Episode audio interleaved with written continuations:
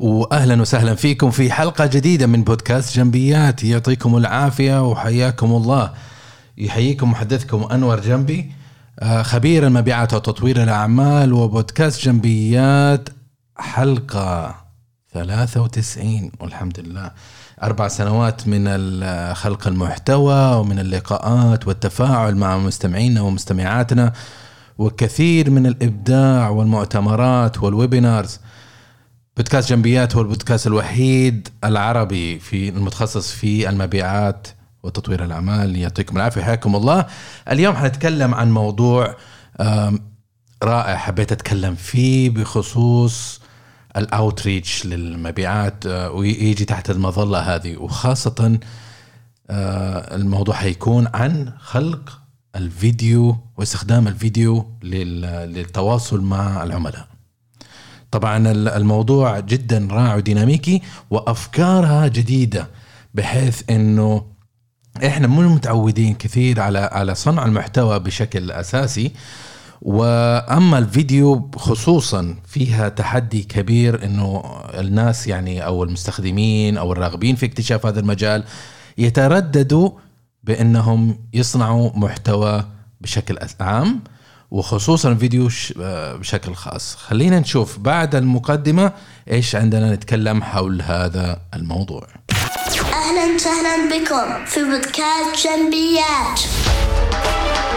تحب تطور في عملك، حياتك، شخصك، ومن وجهة نظر إدارية؟ أنت تستمع الآن لبودكاست جنبيات. نقدم لك خبرات سنين في الإدارة وتطوير الذات ونظرة جادة إلى حل المشكلة. زور المدونة على جي إيه إن بي آي دوت إم إي. والآن مع المدرب أنور جنبي.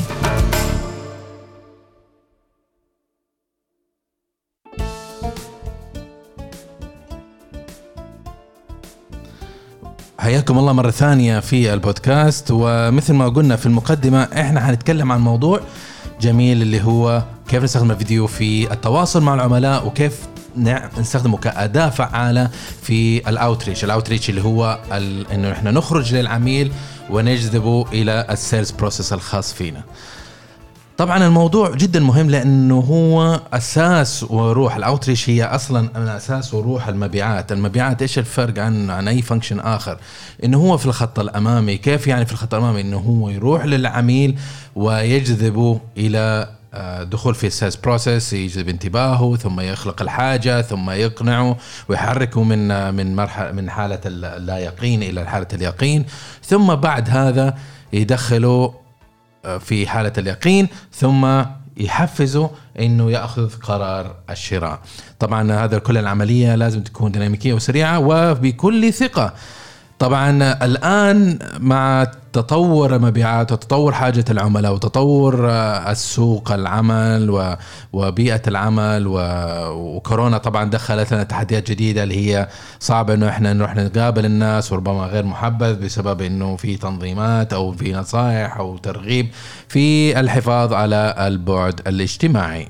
طبعا اللي اللي اللي يسمع هذا في المستقبل، بس نعطي بريف على على الكورونا إذا ما سمعت الأخبار وسمعت التاريخ و ومعزول على العالم انت. فكورونا لما دخلت علينا في فبراير، نهاية فبراير بداية مارس، سببت انه الناس صار ما يتواصلوا وما يتقابلوا، وفي بيئة العمل او في السيلز بروسيس ضربها ضربة قاضية، بحيث انه حجم امكانيات المبيعات انه يقدر يروح يدق بيبانه، انه يقابل العملاء، وانه هو يتواصل بشكل فعال وبشكل يعني بشكل فعال وبشكل رئيسي، انه هو يستطيع انه هو يتحرك ويتكلم ويتفاعل بطريقة صحيحة مع عملائه. وهذا الإشكالية سببت انه ولدت تحديات جديدة للمبيعات، بحيث انه هو ما صار او هي ما صارت يقدروا يقابلوا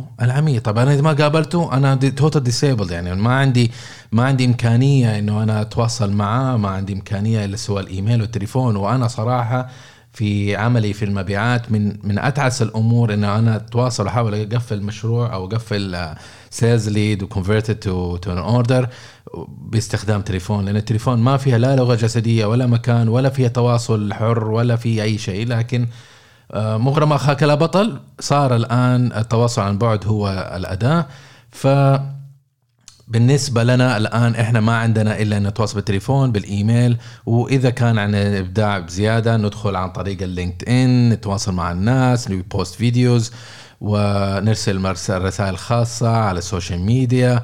فهذه هي الطريقة الديناميكية. وطبعا في حلقات قادمة إن شاء الله نحاول نحاول نشارككم على أفكار جديدة، حاول كيف ممكن إحنا نتواصل مع العميل بالقنوات الجديدة الديناميكية اللي إحنا الآن مجبرين عليها نوعا ما، بحيث إنه نستطيع إنه نحقق مبيعاتنا. طبعا إحنا في موضوعنا اليوم نتكلم عن موضوع واحد اللي هو استخدام الفيديو. طيب قلنا في المقدمة إنه صعب على كثيرين إنهم هم يخلقوا أو يصنعوا محتوى. ليش؟ لأنه فيها فيها رغب، فيها حاجة إنك أنت تكون مبدع نوعا ما، محتاج، وثم إنك أنت لما تصنع محتوى بشكل خاص أو بشكل عام ربما تعرض نفسك للجاجمنت، وإنه الناس يحكموا عليك هل هذا المحتوى أوكي، هل هو محتوى مو أوكي، هل مقبول مو مقبول، صحيح مو صحيح. طيب أنا إذا كتبت الناس شافوني يقولوا عني إن أنا أنا أنا خطأ ولا.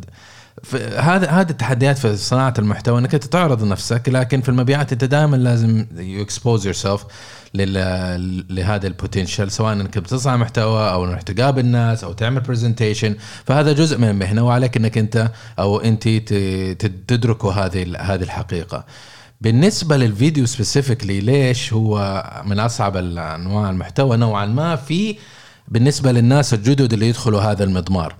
هو جديد بالنسبة للناس، هو يعني صعب. ليش؟ لأنه فيها فيديو، لأنه الناس يشوفونك. أوكي، إذا كان الصوت زي البودكاست، زي تسجيلات صوتية، واتساب، هذا الشيء العميل ما حيشوفه يعني بشكل ما ما حيشوف بشكل كامل، لكن الفيديو لا يشوفني. طيب هنا يثير، تدفع نفسك أنت لما تخرج منطقة الراحة وتدخل عالم ربما يكون صعب، ربما يكون صعب لأنك أنت تخلي الناس يشوفونك، يشوفون لغتك الجسدية، يشوفون كيف أنت تعبر عن نفسك، وهذا الهدف أصلا من الفيديو. لكن في نفس الوقت هو سلاح ذو حدين نوعا ما، وقد يثير ال ال يعني الخجل عند بعض الناس إنه هو يدخل في هذا المضمار، خاصة هو إذا كان غير متمكن وغير خبير في التحدث بهذه الطريقة.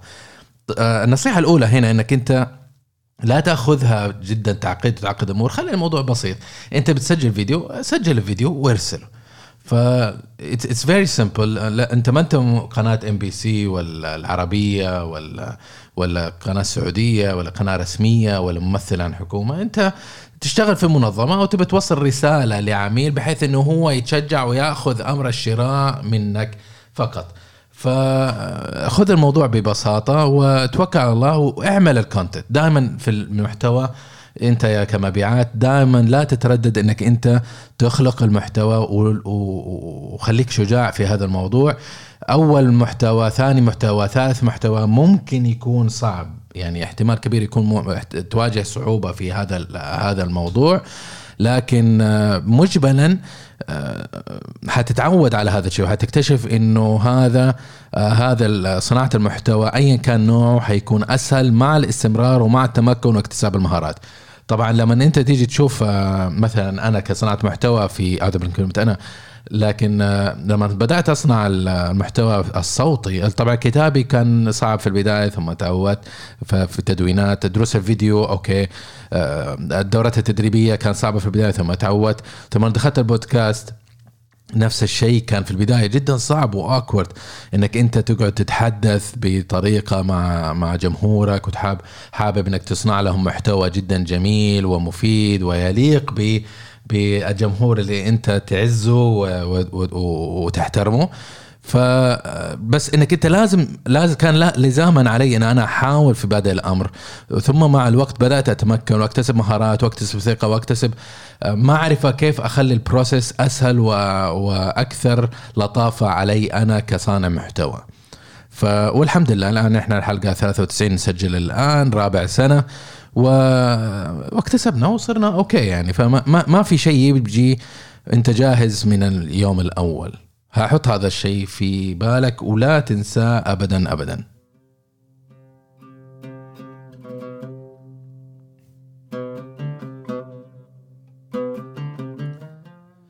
طيب لو حبينا نرجع لموضوعنا اللي هو التحدث عن صناعة الفيديو. صناعة الفيديو بشكل أساسي من بين أنواع المحتوى الأخرى، سواء كان صوتية كتابية ولا whatever، أي شيء فيديو يجذب انتباه العميل، وهو أعلى نسبة استهلاك محتوى على الإنترنت. والحقيقة على حسب أحد الدراسات اللي قرأتها أنه خمسة وسبعين بالمئة من المحتوى اللي يستهلك في الإنترنت يكون فيديو.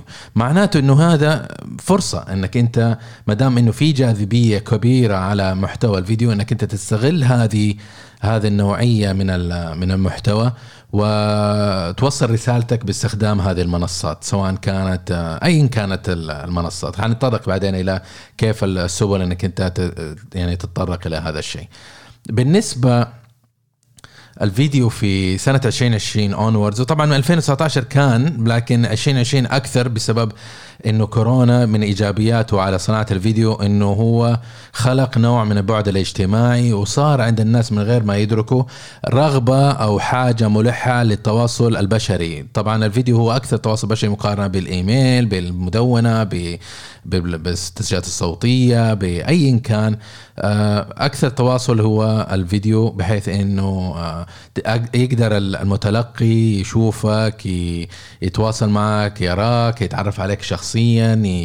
وإحنا كطبيعة بشر نحب نشوف الناس اللي إحنا نتواصل معهم ونتعامل معهم، لكن مسألة إنه كيف في تحديات فيها نوعا ما. لكن لو ركزنا على إنه مبدأ إنه في حاجة ملحة الآن وحافز يرغب الناس إنه يستهلك الفيديو لأن أنت ممكن تنشأ، وهذا شيء إيجابي بالنسبة لك وعليك إنك أنت تغتنمه.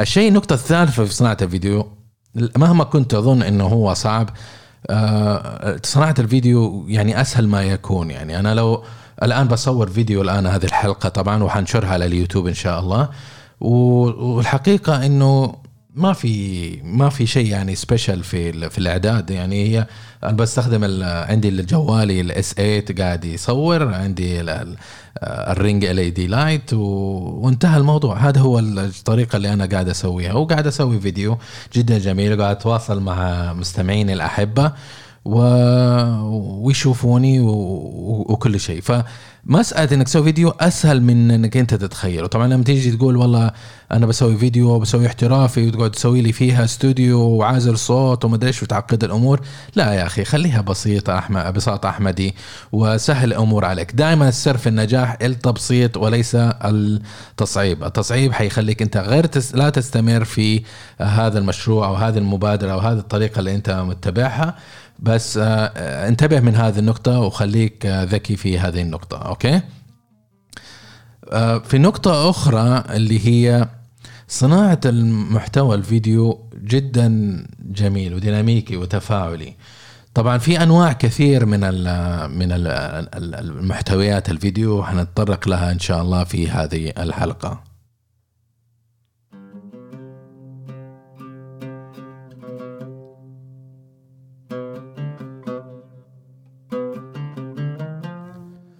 طبعا انت تقول لي يا انور كيف انا ممكن استخدم الفيديو في المبيعات؟ الفيديو اساسا هو نوع من السلاح، يعني سلاحك اللي يخليك تطلع من المكتب وتتواصل مع عميل، اللي يسميها هذا البروسيس او التكتيك اللي هو الاوتريتش للعملاء المحتملين. طبعا انت لما يتارجت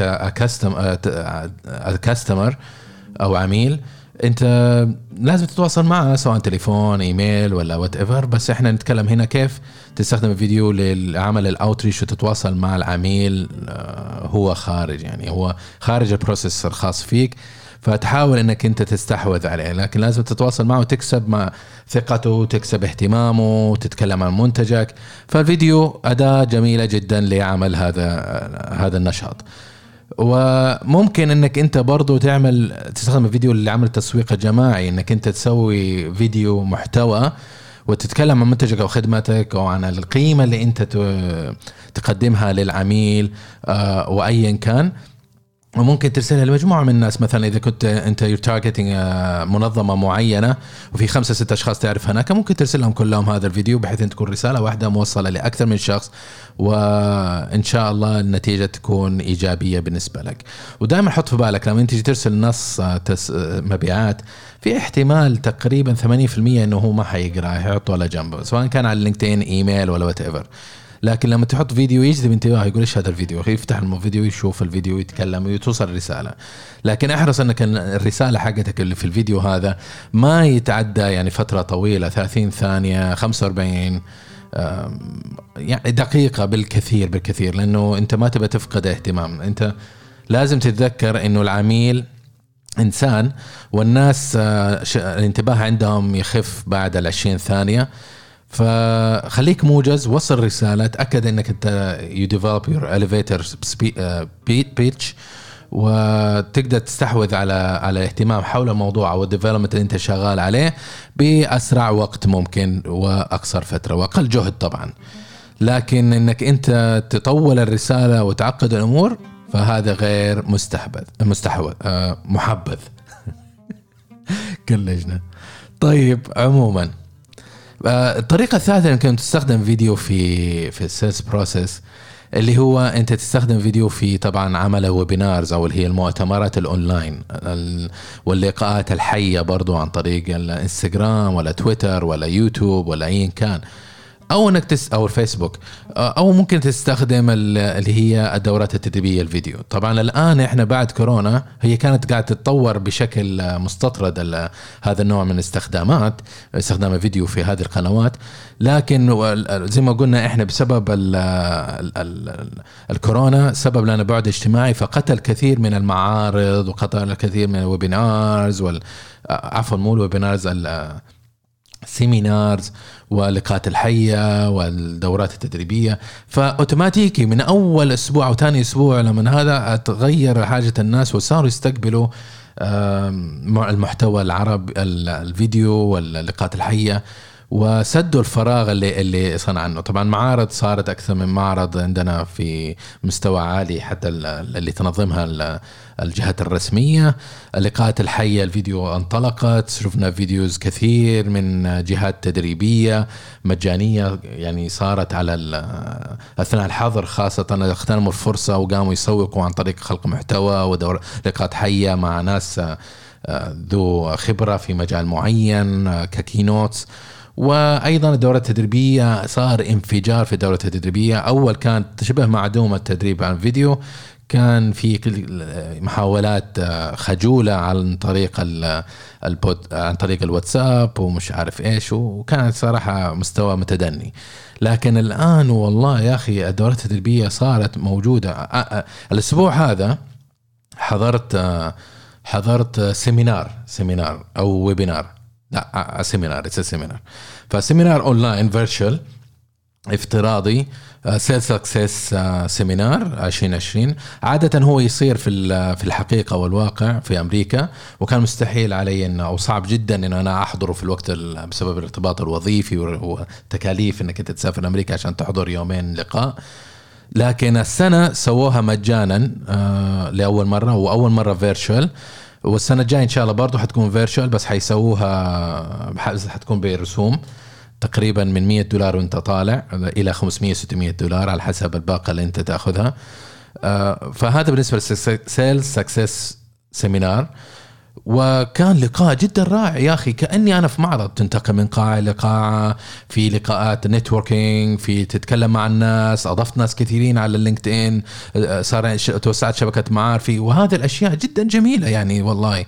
فهذا نوع من الاكتيفيتيز اللي ممكن تسويها انت فيديو وتكلفك جدا قليل. يعني بالنسبة لنا احنا كشخصيا سوينا ويبينار اللي هو بمناسبة اليوم العالمي للبودكاست قبل أسبوع أو أسبوعين، واستضفنا فيه أربع ضيوف وكان على زوم، وعملنا لقاء جماعي كل واحد يتشارك عن خبرته في صناعة البودكاست والمحتوى الصوتي، وكان لقاء يا أخي جدا جدا جميل أكثر مما كنت أتخيل بمراحل.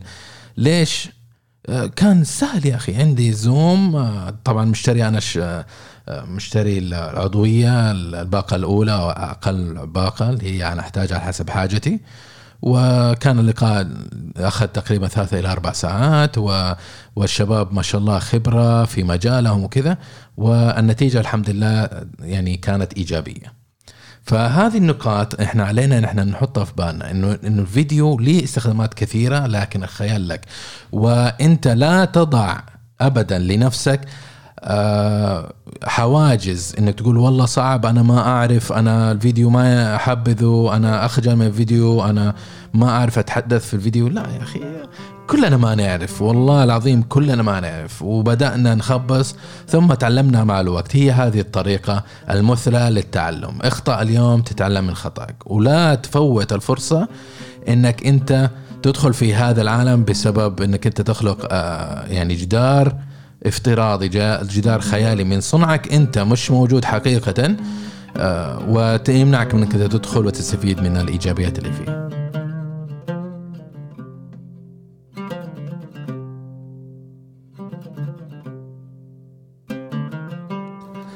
طيب خليني أشارككم قصة عن عن تجربتي في الفيديو. طبعا الآن أنا أنا مش العبقري زماني في صناعة المحتوى الفيديو, أنا أنا مقل بسبب لأسباب كثيرة ما نتطرق لها, لكن في العمل بدأت أنا أرسل يعني صراحة فيديوز للناس. لو أضفتني على اللينكدين في الغالب حرسل لك فيديو خاص ليك أشكرك على الانضمام وأعرفك بنفسي وأدعوك أنه نتحاور ونتعرف وكذا.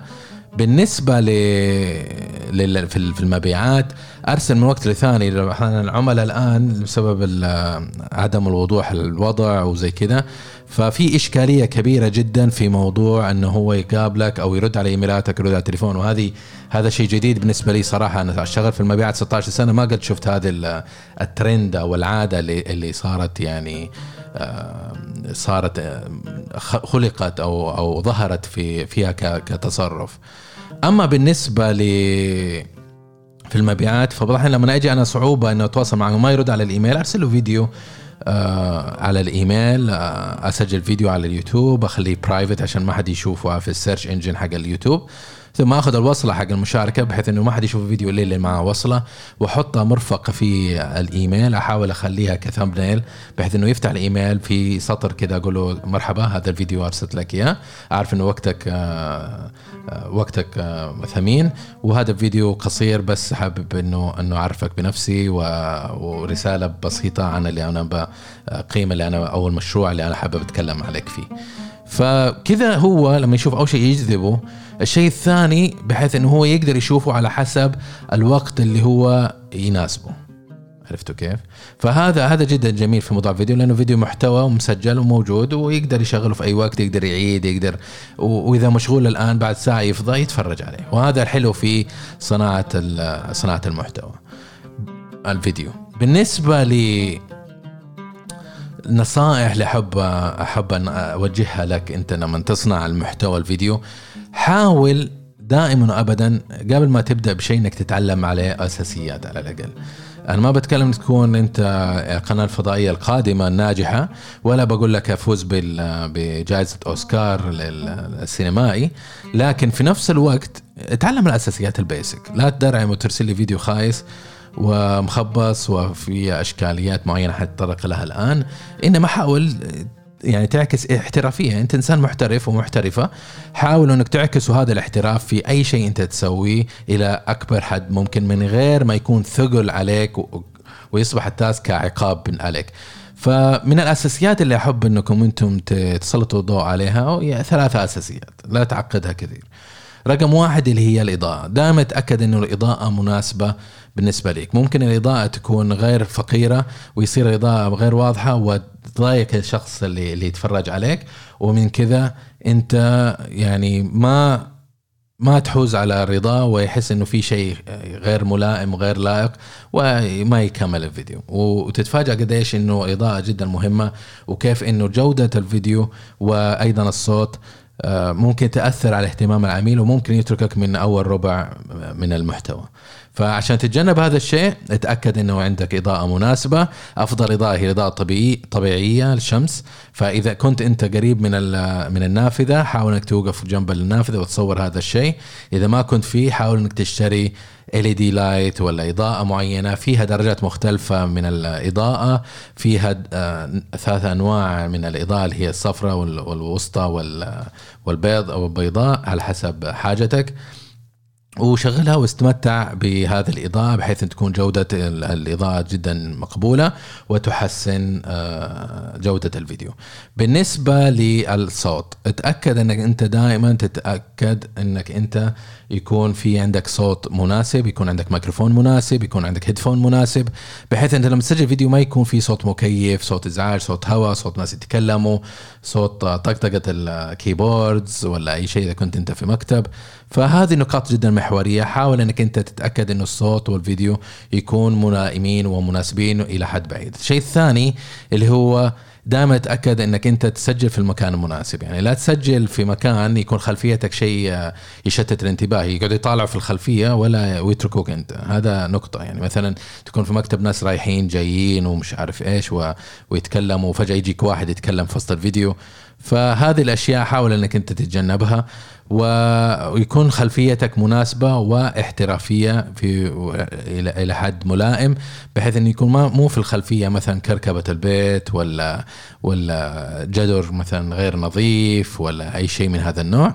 لا، أدور على على خلفية يكون مناسبة واحترافية بحيث تعكس انتباه اهتمام الناس، تعكس الانتباه وتعطي طابع احترافي وتعكس شخصيتك. يعني هذا هذا المهم. أنت لازم ما تتصنع أنت في في تواصلك مع الناس أبدا أبدا العابدين، وفي المبيعات من باب أولى أنك أنت ما تتصنع، اعكس شخصيتك اللي هي شخصية جميلة وجذابة واحترافية، واحرص أنه هذا الأشياء ما تفوتك.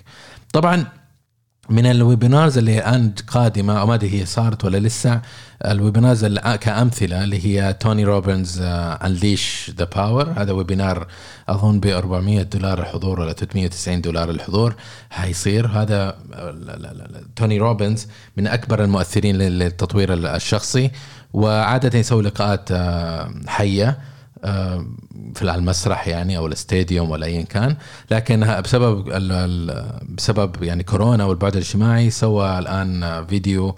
مو مو هذه أول واحدة سوى، يمكن هذه الثانية أو الثالثة، بس الآن حيجري الآن أظن في الأسبوع القادم هذا الويبينار أو السيمينار، بحيث إنه يجمع الناس ويرسل رسالته لهم. وصراحة يعني جدا جميل. طبعا بالنسبة لي أنا كان نفسي أشترك، لكن المبلغ شوية يعني باهظ بالنسبة لي في الوقت الراهن، فما ما حقدر أسجل معاه في في الويبينار. لكن أنصحكم إذا أنتم مقتدرين في الوقت الراهن حاولوا أنكم أنتم تسجلوا معاه وتكتسبوا مع التجربة. طبعا أنا ما الويبينار هذا أو, أو توني روبنز ما هو أفليت بالنسبة لي، فما في فهذه دعاية غير مدفوعة الثمن. بالنسبة لأدوات ممكن تستخدمها لتحرير الفيديو، وهم بعد هذه الشركات اللي هذكرها أو المواقع اللي هذكرها ما هي ما هي أفليتس، فمالي مالي مردود مالي، لكن حابب أن أشاركها معاكم. في موقع أول اللي هو أنيموتو أنيموتو دوت كوم. فهذا موقع أول. في في عندهم باقة مجانية. في عندك اللي هي بايتابل بايتابل برضو بي آي تي إي إيه بي إل إي دوت كوم. فهذا موقع ثاني لتحرير الفيديو، ويساعدك انك انت تو اوتوميت البروسيس، انك انت تسوي فيديو، بحيث انه زي ما قلنا الدعوة دائما تبسط العمليات حقت خلق المحتوى لا تعقدها. وعندهم باقات مجانية.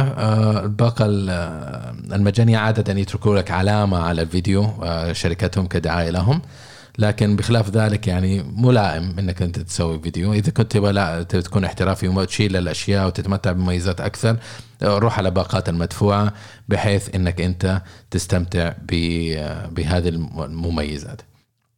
وزي ما قلنا الفيديو تواصل بشري، لانه فيها ناس يتكلموا، فيها تواصل، فيها الناس يشوفونك، وهذا يترك طابع للناس. وانت من اكثر الاشياء اللي انت لازم انك انت تركز عليها انك تترك انطباع شخصي وتبني شخص علاقة وطيدة مع العميل. وهذا الشيء ما يصير إلا إذا أنه هو شافك شخصيا وركز معك. و... وعادة الناس يثقون لما يشوفوا الشيء، يعني لما يجي يشتروا حاجة يحبوا يشوفوا البضاعة، لما يتعاملوا مع شخص يحبوا يشوفوا الشخص حتى يتعرف. وهذا طبيعتنا إحنا كبشر وكناس يعني أذكياء ومحترفين. خذوا خذوا بالنقاط هذه وحاولوا تطبقوها في في في ميدان العمل. اذا عندكم اسئله تواصلوا معي على السوشيال ميديا او على الايميل. روح على جنبي دوت ام اي وشوف التاب والجزء حق التواصل، ادخل هناك في جميع انواع طرق التواصل، اختار الطريقه اللي تناسبك وتلائمك و وتواصل معي. واتطلع صراحة انك تتواصل معي حول الموضوع وتشاركنا تجربتك حول استخدام الفيديو في صناعة المحتوى. حكيم يا شيخ، حكيم يا شيخ. بدأنا فقرة حكيم يا شيخ.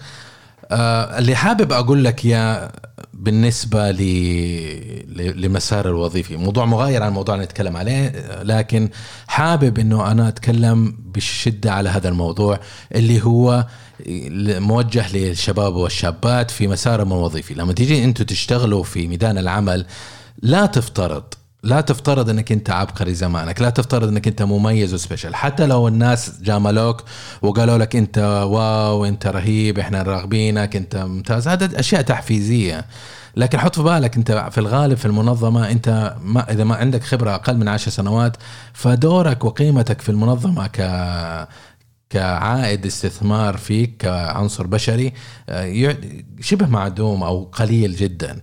وبالنسبة لي اعملوا بحث على موضوع العلاقة بين الثقة وبين الثقة والخبرة، هتكتشفوا هتشوفوا في هذه النظرية انه في عملية انخفاء. اول ما الواحد يكون عنده انطلق في ميدان العمل عنده خبرة قليلة لكن ثقته جدا عالية، لانه هو غشيم، ما هو داري ايش الموضوع، ما هو داري ايش السالفة، ما هو داري النتائج تصرفاته وافعاله.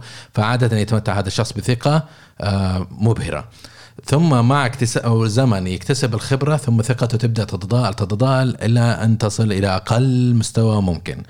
ثم مع استمرار اكتساب الخبرة والفترة الزمنية والتجارب يبدأ يصعد الثقة مرة أخرى، ومستوى الثقة هذا ما يوصل للمستوى السابق أبدا أبدا، لأنه الثقة الأولى تعتبر ثقة عمياء وهي ثقة سيئة. ليش أنا أتكلم عن هذا الموضوع؟ للشابة الشبان والشابات، لا تأخذ مقلب في نفسك وتسوي فيها أنك أنت عبقري زمانك وأنت تعرف كل شيء. أنت ما تعرف كل شيء، أنت لا ما زال في في في بداية حياتك العملية. حاول أنك تستمتع بالفترة التجريبية هذه، حاول أنك تتعلم أكبر قدر ممكن، لأنه إذا وصلت مرحلة متقدمة من حياتك صعب أنك أنت تروح للناس تقول لهم يلا علموني أنا ما عرفت. طب هذا الشيء مفروض تعرفه أول يوم في حياتك.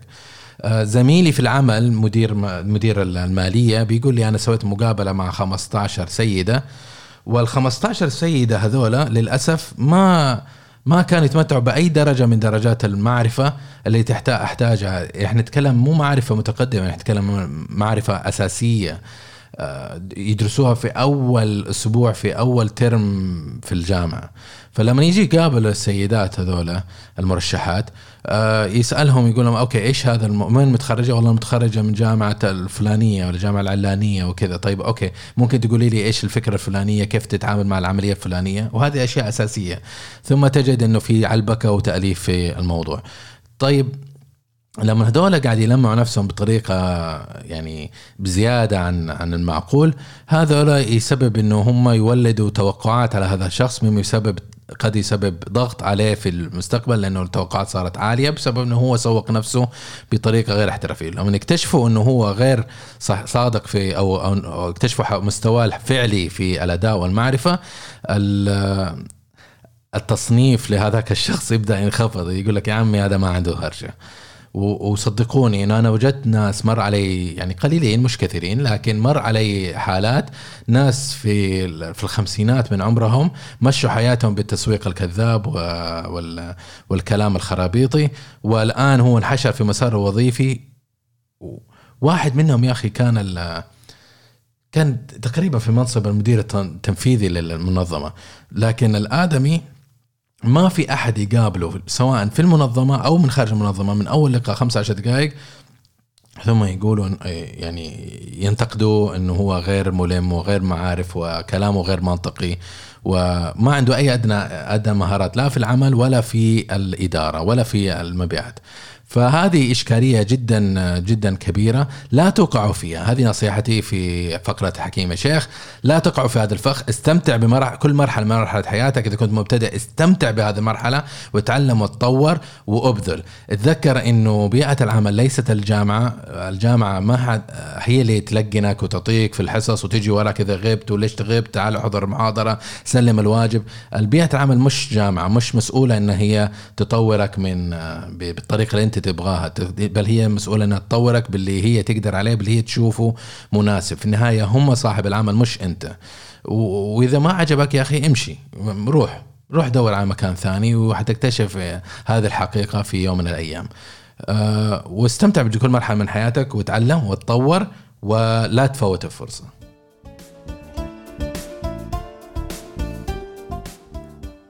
يعطيكم العافية أعزائي وعزيزاتي على الاستماع والاستمرار معنا في حلقة اليوم. كانت حلقة جميلة جدا والحمد لله واستمتعت معاكم. تواصلوا معنا على السوشيال ميديا واعملوا لنا سبسكرايب على على البودكاست، يساعدنا هذا الشيء جدا جدا. وإذا عجبكم المحتوى ولقيتوه مفيد ارسلوه لزملائكم وزميلاتكم أصدقائكم معارفكم نتورك، ارسلوا هذا المحتوى لأنه صراحة إحنا حابين نوصل هذا المحتوى لأكبر قدر ممكن من الناس، تنشر المعرفة وزيادة المتابعين تعتبر دعم بالنسبة لنا، تساعدنا أكثر مما تتخيلوا. فادعمونا بهذا الشيء ويعطيكم العافية ونراكم إن شاء الله في الحلقة القادمة وفي أمان الله.